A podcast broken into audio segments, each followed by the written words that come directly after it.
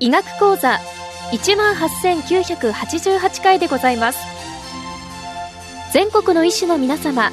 毎週火曜日のこの時間は日本医師会の企画で医学講座をお送りしています。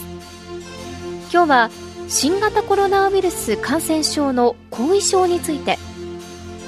国立国際医療研究センター国際感染症センター総合感染症科森岡慎一郎さんにお話いただきます。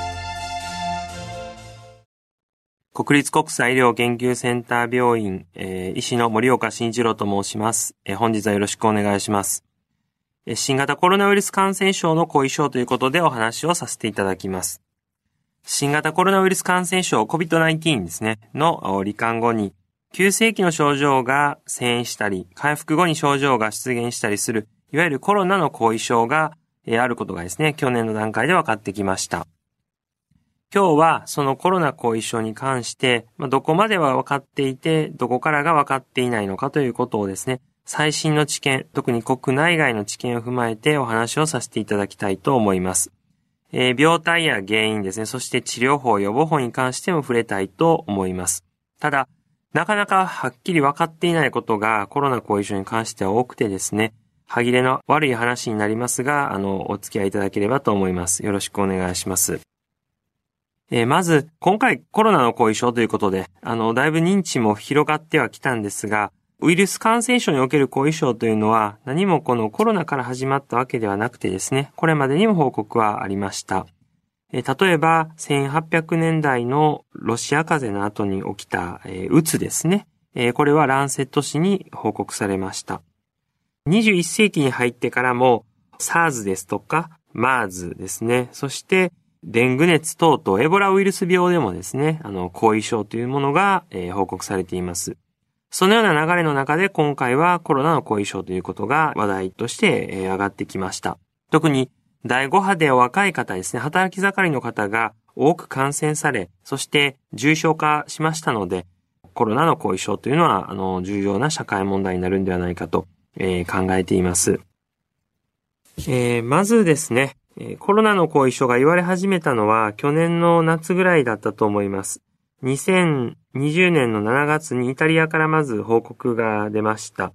これは急性期の症状と、そして急性期から2ヶ月経った後、それぞれの症状がどれぐらい減ったか、そしてどれぐらい続いてたかを報告したものですね。JAMA に乗りました。その後も米国ですとかフランスからですね、等々から報告が相次ぎました。で当院でも後遺症の調査を行ったわけです。えー、2020年の8月に行わせていただいたんですが、えー、まあ、そのきっかけをまずお話をさせていただきたいと思います。当院では、2020年の1月29日だったと思いますが、あの、武漢便が日本に帰国してですね、そこでのコロナの患者さんから受け入れをさせていただきました。え、そして、ダイヤモンドプリンセス号ですね、横浜港のプリンセス号の患者さんも受け入れさせていただいて、まあ、そのような方々からですね、どんどん退院の患者が、まあ、出てはいくんですが、だるいですとか、あと息切れが続く、そして味がしない、匂いがしないというようなことをですね、訴えられる方があの一定数いらっしゃいました。中には、毛が抜けるっていうこともおっしゃっている方がいらっしゃいました。その主観的な症状が多いので、我々はどちらかというと、最初は気持ちの問題かなと思ったんですが、各国からあの報告が上がってきておりますし、えー、後遺症をですね、正しくですね、知って正しく恐れていただく意味で調査を行おうということを考えました。対象としたのは、あの、入院患者さんでした。当院で入院された63名の方にですね、聞き取り調査をさせていただきました。多かった症状は、あの、呼吸区、倦怠感、嗅覚障害でした。これらは4ヶ月経っても約10人に1人残っておりました。何らかの症状に関しては、2ヶ月経った段階で48%、2人に1人ですね。4ヶ月経っても4人に1人ですね、27%で残っておりました。急性期から、あの、続く、残る症状だけではなくて、途中から起こってくる症状もありました。脱毛がそうでした。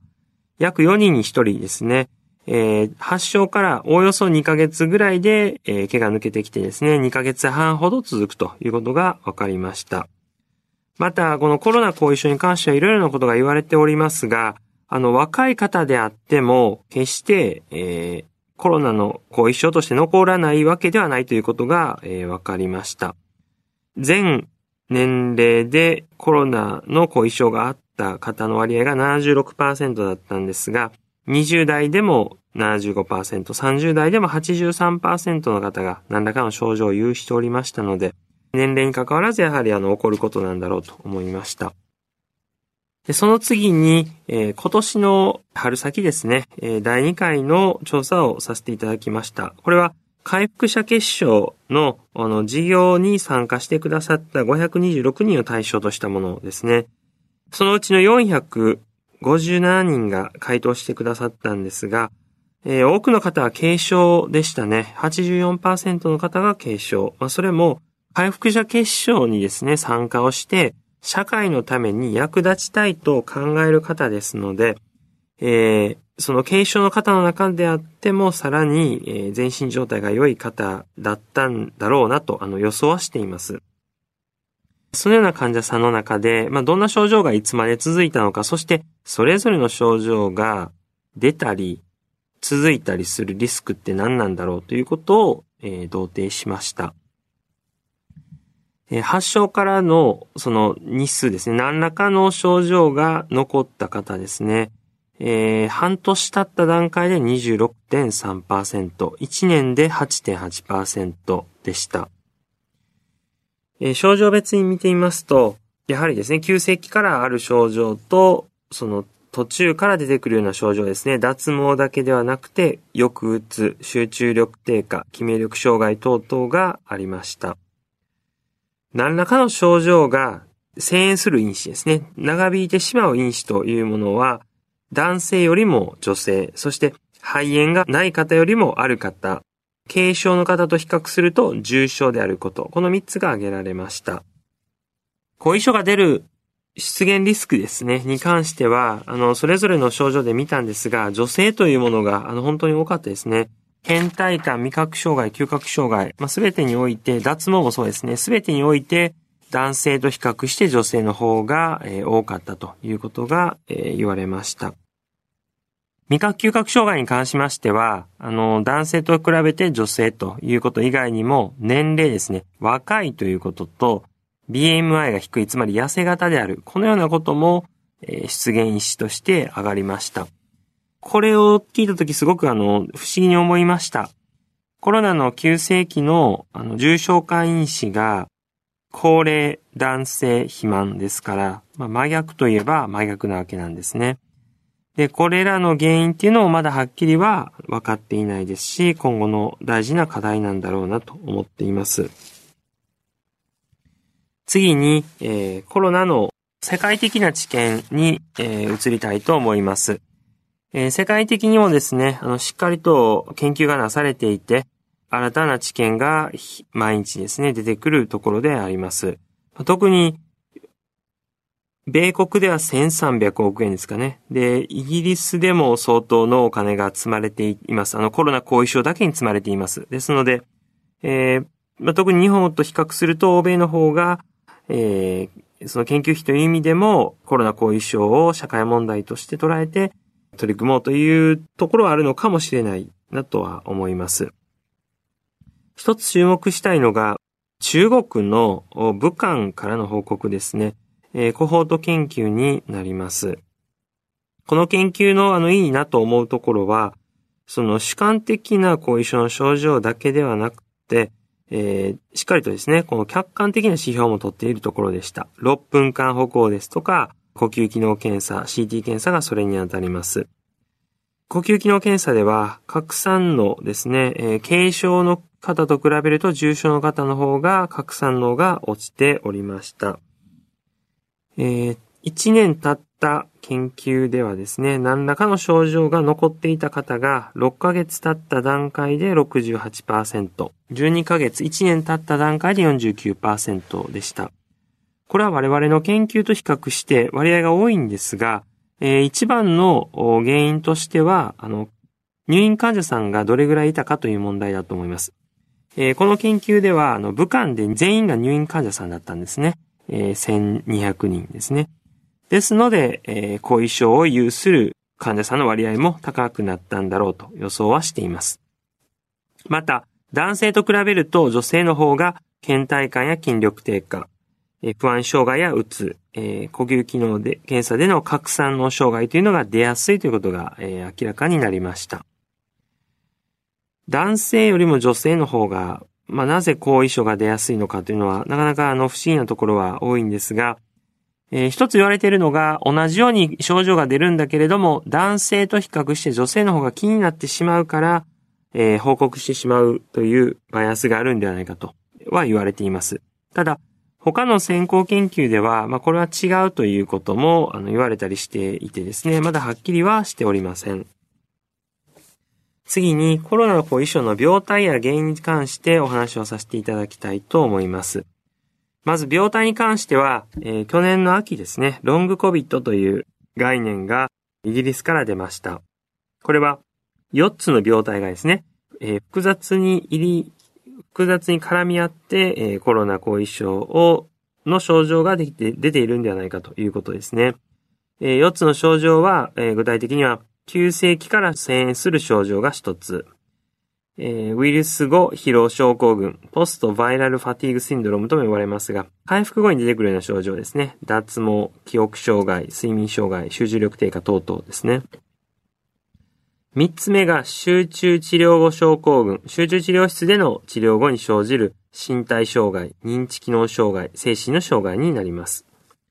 最後四つ目が脳や心臓への恒久的障害ですね。脳であれば髄膜炎や脳炎、心臓であれば心筋炎や心房細動などがこれにあたります。えー、これがまあ病態にはなります。はい。次に、えー、原因になりますが、後遺症の原因ははっきりまだ分かっていません。最も有力と言われていたのが AS2 受容体を介した説ですね。えー、コロナのウイルスは AS2 受容体を介してですね、えー、細胞内に侵入し、増殖し、組織を障害します。この AS2 受容体が、えー、体の至るところにあるんですね。脳から、えー、咽頭、気道ですね。から肺から気道ですね。えー、消化管から、えー、いろんなところにあります。で、このような体のいろんなところで問題を起こすから、えー、後遺症が多様に出るんではないかと言われてはおります。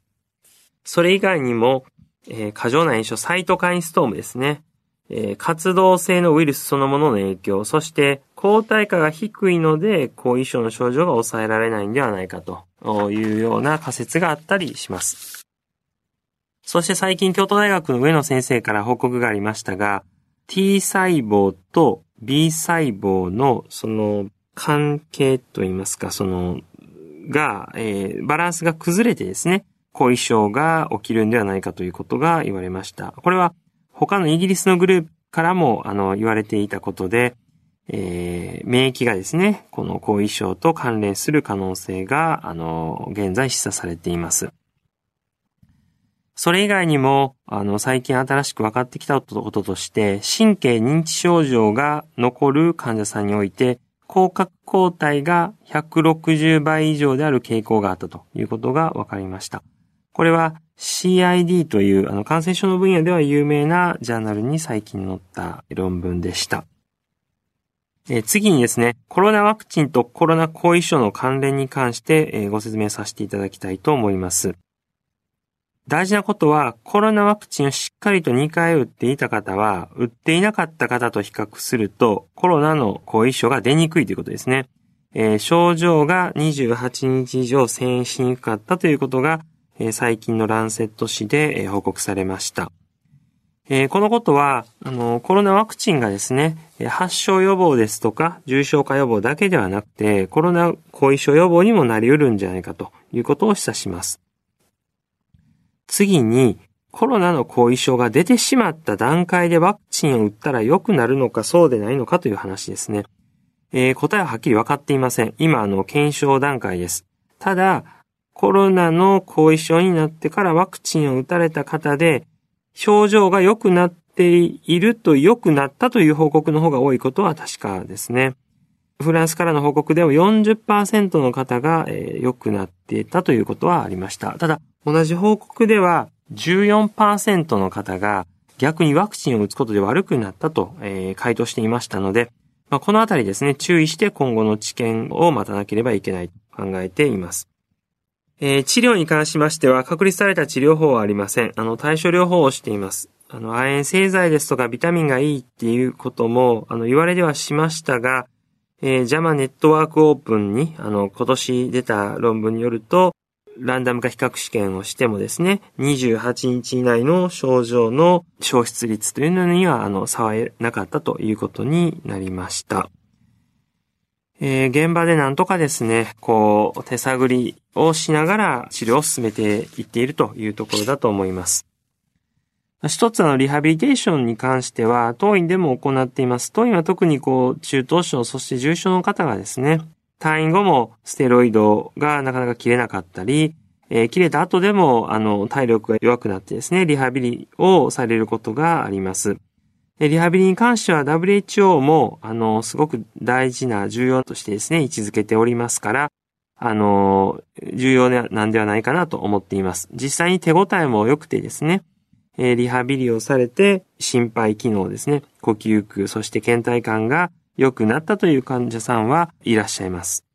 ここで気をつけなければいけないのは、コロナ後遺症と筋痛性脳脊髄炎、慢性疲労症候群ですね。えー、このような患者さんが、えー、一定数いらっしゃいます。MECSF と呼ばれる患者さんですね。あの、の診断ですね。私自身はしっかりと診断する自信がないんですが、このような方は逆に運動してしまうと、えー、悪くなりますから、症状がですね、あの、リハビリをするかどうかも、主治医の先生を中心に、えー、よく適用ですね、見極めていただければと思います。最後に、コロナの後遺症に関しては、多様な症状が月単位で長引いてですね、病という意味でもデリケートな面もあり、回復者の生活の質を低下させることがあります。コロナに感染しないことが最大の後遺症予防ですから、基本的な感染対策を徹底するようにですね、えー、今聞いてくださっている先生方にも啓発をお願いしたいと思います。よろしくお願いします。えー、本日は以上で終わりになります。ありがとうございました。今日は新型コロナウイルス感染症の後遺症について、国立国際医療研究センター国際感染症センター総合感染症科森岡慎一郎さんにお話いただきました。